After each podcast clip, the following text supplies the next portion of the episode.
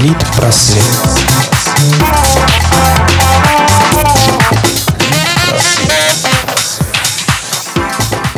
Всем привет! В эфире «Литпросвет» и ее ведущая Юлия Репина. Сегодня у нас 1 сентября, первый день осени, а также первый день нового учебного года для школьников, студентов, учителей и преподавателей.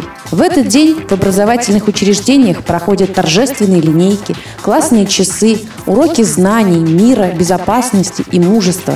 А что еще интересного будет проходить в этот день?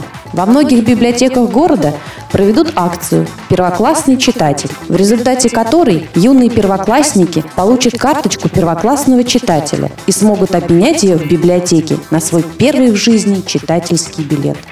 А сеть магазинов «Московский дом книги» проводит фестиваль «Снова в школу». В рамках фестиваля ребята познакомятся с новыми героями и интересными фактами, встретятся с писателями и поучаствуют в мастер-классах, викторинах и конкурсах.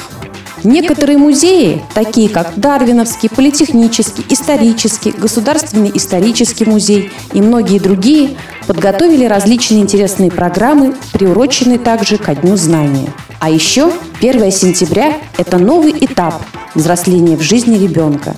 По случаю главного праздника знаний в Мастерославле подготовлена специальная программа «Охотники за знаниями», с познавательными викторинами и конкурсами, подарками и интересными сюрпризами. А можно никуда не ходить, а просто посидеть дома, в тишине и спокойствии, провести последние деньки и не спеша почитать какую-нибудь книгу. Например, что-нибудь из фантастики.